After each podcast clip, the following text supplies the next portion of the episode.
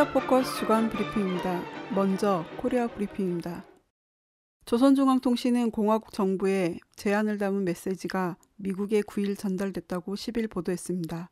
통신은 메시지를 통해 미국이 올해 남조선과 그 주변에서 합동 군사 연습을 임시 중지하는 것으로서 조선반도의 긴장 완화에 기여할 것을 제기하고 이 경우 우리도 미국이 우려하는 핵시험을 임시 중지하는 화답 조치를 취할 용의가 있다는 데 대하여 밝혔다고 전했습니다. 이어 미국이 이 문제와 관련한 대화를 필요로 한다면 우리는 미국과 언제든지 마주 앉을 준비가 되었다는 입장도 표명했다며 미국이 해마다 남조선과 그 주변에서 벌여놓고 있는 합동 군사 연습들이 우리만을 겨냥한 것이라면 우리의 제의를 받아들이지 못할 이유가 없을 것이라고 지적했습니다. 그러면서 지금이야말로 미국이 조선반도와 동북아시아의 평화와 안전을 위해 용단을 내려야 할 때라고 강조했습니다.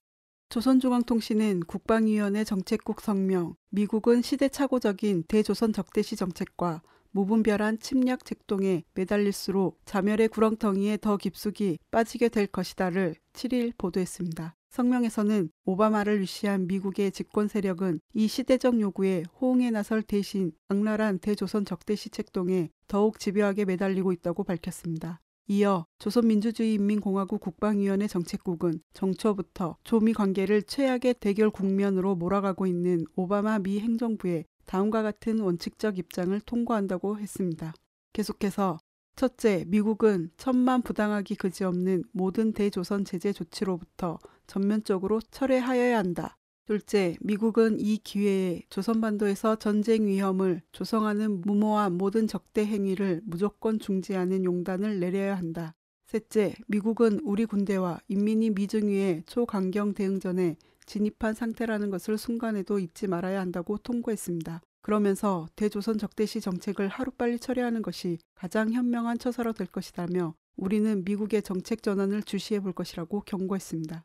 조선중앙통신은 7일 김정은 제1비서가 조선인민군 전성군단 제1제대 보병사단 직속 구분대들의 비반충 포사격 경기대회를 지도했다고 보도했습니다. 통신은 포사격 경기대회는 김정은 제1비서가 신년사에서 제시한 전투 과업을 높이 받들고 백두의 혁명 정신으로 최후 승리를 앞당기기 위한 총공격전에 떨쳐나선 정군을 전성 구분대들이 울리는 새해의 첫 포성으로 힘있게 고무하고 백두의 훈련 열풍을 세차게 일으켜 적들의 그 어떤 도발 책동도 단호히 징벌할 수 있도록 인민군대의 싸움 준비를 더욱 완성하는 데 목적을 두었다고 전했습니다. 이어 김정은 제1비서는 제2군단 근위 서울 제3보병사단의 군인들이 불의의 정황 속에서 1500m 거리에 있는 화전 목표를 격파하였는데 역시 근위대가 다르다고 대만족을 표시했으며 사격 경기대에는 100번 싸우면 100번 승리하고야마는 백두산 혁명 강군의 싸움 봄 때 싸움 기지를 보여주었다고 전했습니다. 그러면서 새해에도 훈련 열풍을 더욱 세차게 일으키며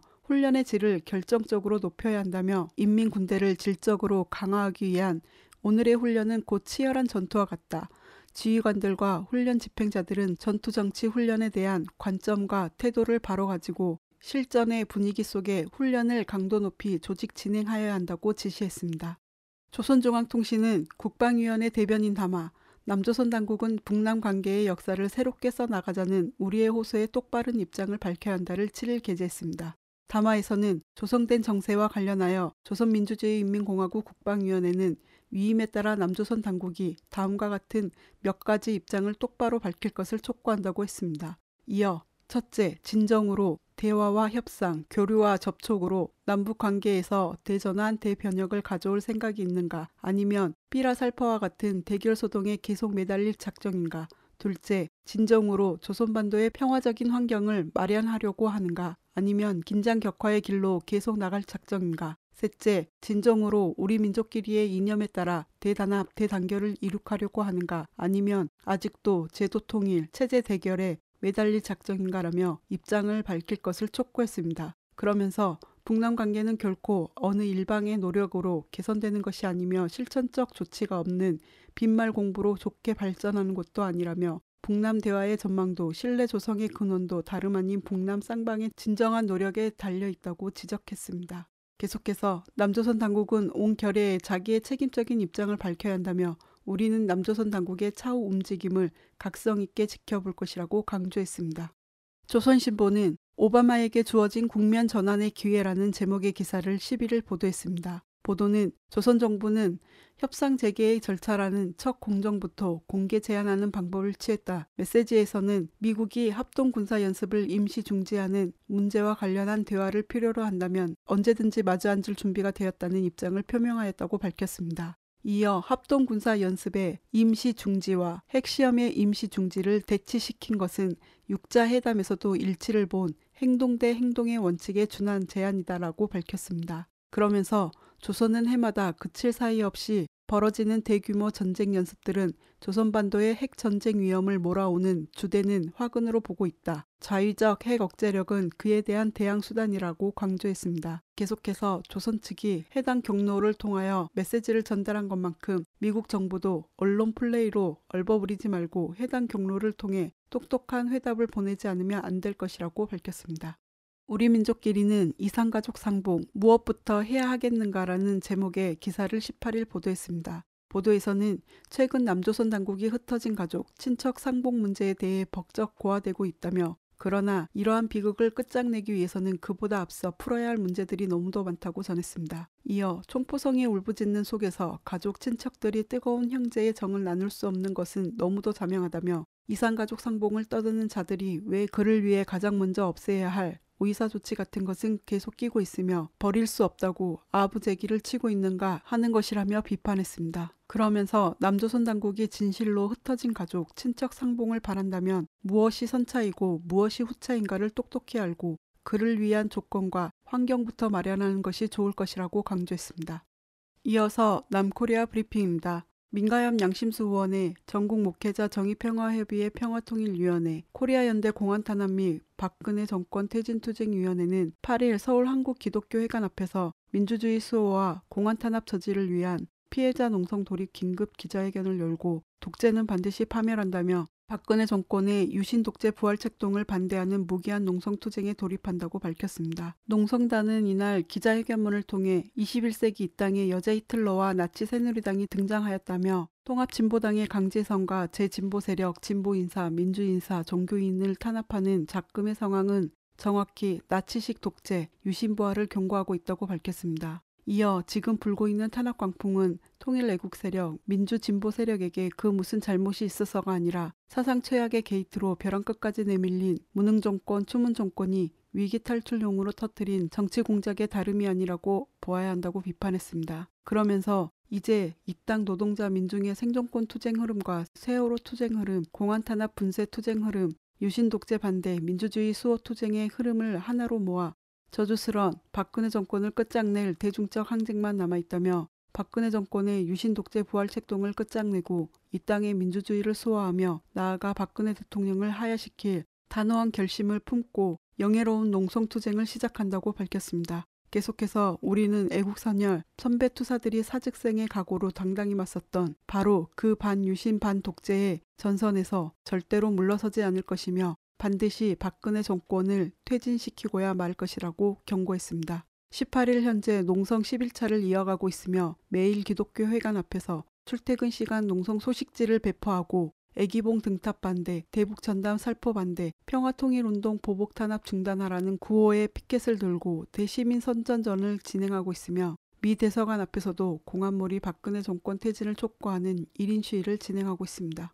서울중앙지검 특수사부는 참여정부 시절 과거사 의문진상규명위원으로 활동한 뒤 같은 사안의 손해배상 청구 소송 등을 수임한 변호사들에 대한 수사를 착수했다고 16일 밝혔습니다. 대상은 민주사회를 위한 변호사 모임의 김영태 변호사 등 7여 명으로 알려졌습니다. 김 변호사는 대통령 직속 과거사위원회 등에서 조사위원으로 활동하며 박정희, 전두환 군사 정권 시절에 의문사나 간첩 조작 의혹 등에 관해 조사를 진행했습니다. 장주영 민변 회장은 변호사들의 위법 내용에 대한 수사로 보지만 공안 탄압의 개연성을 배제할 수 없다고 말했습니다. 기독교 공동대책위원회, 민통성 평화교회, 민가협 양심수원회, 코리아연대는 14일 희망정치연구포럼 황선 대표의 구속에 대해 종북몰이 마녀사냥 황선 대표 구속을 규탄한다라는 제목의 성명을 발표하고 황선 대표에 대한 공안 탄압은 통합진보당에 대한 공안 탄압, 코리아 연대 이정 목사에 대한 공안 탄압과 본질적으로 같다며 황선 대표를 당장 석방하라고 촉구했습니다. 성명은 그동안 황선 대표에 대한 박근혜 정권의 공안 탄압과 종편 등 언론들의 종북몰이 소동은 광기 어린 중세 마녀 사냥과 포갑적인 근대 메카시즘을 떠올리게 한다며 어떻게든 황선 대표를 종북 인사로 만들어내기 위한 끼어 맞추기식 수사라 규탄하지 않을 수 없다고 비판했습니다. 그러면서 황선 대표를 구속하는 것은 헌법에 보장된 사상과 표현의 자유를 억압하는 것이고 초보적인 민주주의적 권리마저 유린한 것이며 평화와 통일을 바라는 결의의 염원을 짓밟는 것이라며 머지않아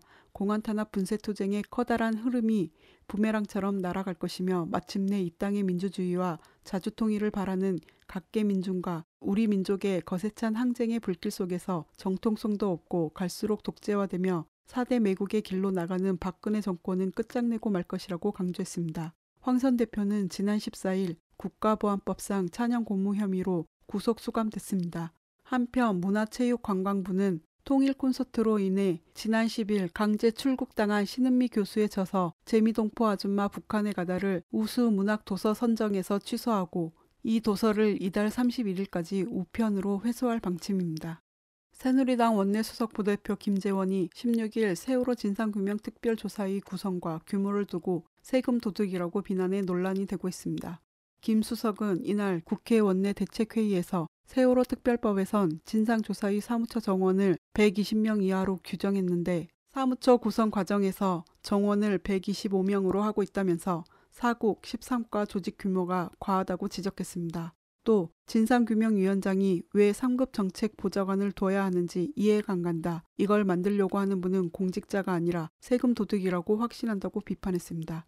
이에 진상조사위 설립준비단은 16일 보도 자료를 통해 125명은 조사위 상임위원을 포함한 것이며 위원회 정원과 직제는 대통령 위임에 따라 시행령으로 규정하되 조사사업부서 위주로 조직을 설계했다고 반박했습니다. 세월호 참사 가족 대책위도 논평에서 특별조사위원회 독립성을 침해하고 조직과 활동을 위축시켜 진상조사를 방해하려는 딴지 걸기라고 비판했습니다.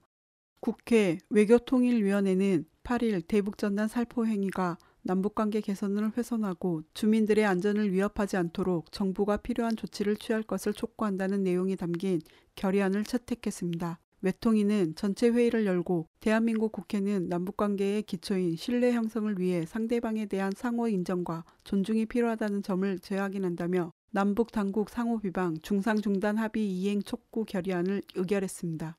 탈북자 신동혁이 자신이 쓴 북 정치범 수용소에 대한 자서전 내용이 일부 거짓이라고 시인하고 관련 활동을 중단할 수 있음을 시사했습니다. 미 워싱턴 포스트는 17일 신동혁의 자서전 집필자 블레인 하든 말을 통해 신 씨가 혼란스러운 상황을 만든 데 대해 죄송하다고 전했습니다. 신문에 따르면 신동혁이 13세 때 수용소를 탈출했다가 다시 잡힌 뒤 고문을 당했다고 기술했으나 그 사건은 20세 때의 일이었다고 증언을 바꿨으며 탈출을 계획하던 어머니와 형을 감시자들에게 고발했던 일이 14호 수용소가 아닌 인근의 18호 수용소에서 있었던 사건이라고 번복했습니다. 그는 2012년 자서전 14호 수용소 탈출을 출간하고 유엔 인권위원회와 미의회 청문회에서 이른바 북정치범 수용소 실상을 증언하는 일을 해왔습니다. 끝으로 국제 브리핑입니다.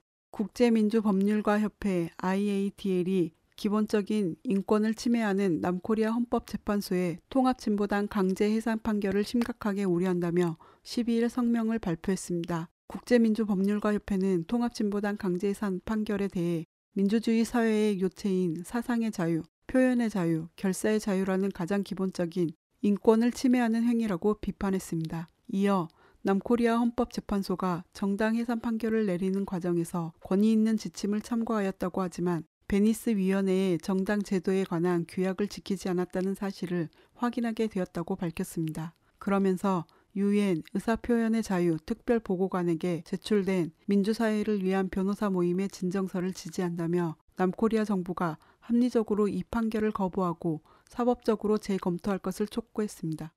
에드워드 스노우든이 소니픽처스 해킹 논란과 관련해 국가 차원의 해킹 공격은 미국이 먼저 시작한 것이라고 밝혔습니다. 8일 공개된 미 PBS 방송 인터뷰 발췌록에서 스노우든은 미국이 과거에 이란 핵 프로그램에 대한 스톡스넷 공격을 함으로써 이미 여러 측면에서 국가 차원의 사이버 공격을 시작했다는 점을 명백히 하는 것이 중요하다고 지적했습니다. 이란 원전은 2010년 스톡스넷 바이러스 공격을 받고 가동이 정지된 바 있습니다. 미 NSA 국가안보국 출신 스노우든은 NSA의 무차별 개인정보 수집을 폭로하고 2013년 8월 러시아로 망명했습니다.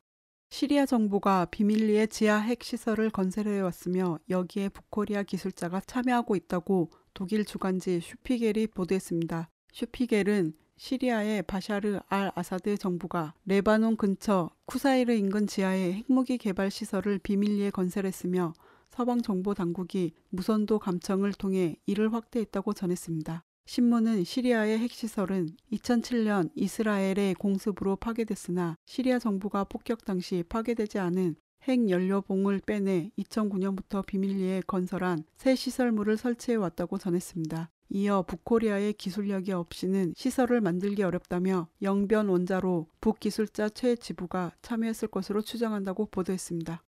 뉴욕타임즈, AP통신 등에 따르면 미 재무부와 상무부는 쿠바와 무역 및 금융 거래 제한을 완화하고 여행을 확대하는 조치를 16일부터 시행한다고 발표했습니다. 미국의 이번 조치는 쿠바가 미국이 요구해온 정치범 53명을 전원 석방한 직후 내려진 것으로 양국 관계 정상화 선언 발표 사항들이 구체적으로 실행에 옮기는 첫 행보입니다. 미국 대표단은 오는 21일, 22일 아바나를 방문해 대사 관제 개설 등 구체적인 외교 정상화 방안 마련을 위한 첫 협의를 할 예정입니다. AP통신 등에 따르면 미국은 쿠바를 테러 지원국에서 해제하는 방안도 적극 추진하고 있습니다. 블라디미르 푸틴 러시아 대통령과 니콜라스 마두로 베네수엘라 대통령이 15일 정상회담을 가졌습니다. 회담 시작 전 푸틴 대통령은 베네수엘라는 우리의 친구일 뿐 아니라 라틴 아메리카에서 러시아의 가장 가까운 파트너라고 말했습니다. 마두로 대통령은 양자 관계뿐 아니라 에너지 가격 안정화 문제를 논의하고자 모스크바에 왔다며 우리는 러시아와 함께 힘을 합쳐 현 상황을 극복해 나갈 것이라고 전했습니다. 러시아 대통령 공보 수석은 성명을 통해 양국은 국제 원유 시장 상황과 양자 관계 등에 대해 심도 있는 논의를 가졌다고 밝혔습니다.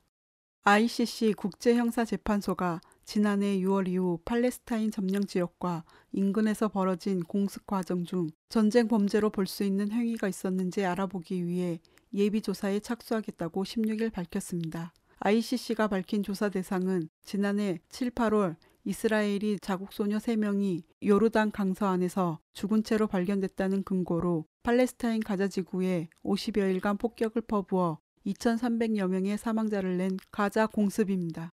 뉴욕타임즈가 미남 합동 군사 연습을 임시로 중지하면 핵시험을 임시로 중단할 수 있다는 북코리아의 제의를 일축한 오바마 정부를 비판했습니다. 15일 뉴욕타임즈는 사설을 통해 오바마가 전 세계의 핵 확산을 제어하겠다고 공언했으나 북코리아의 핵 개발을 막는 데 실패하였다며 한 번 더 북코리아의 의도를 탐색한다고 해서 도대체 미국이 잃을 게 뭐가 있는지 이해하기 어렵다고 밝혔습니다. 그러면서 미국의 민간 대북 전문가들은 북코리아의 새로운 제안을 진지하게 대응할 가치가 있는 진지한 제의로 보고 있다고 전했습니다.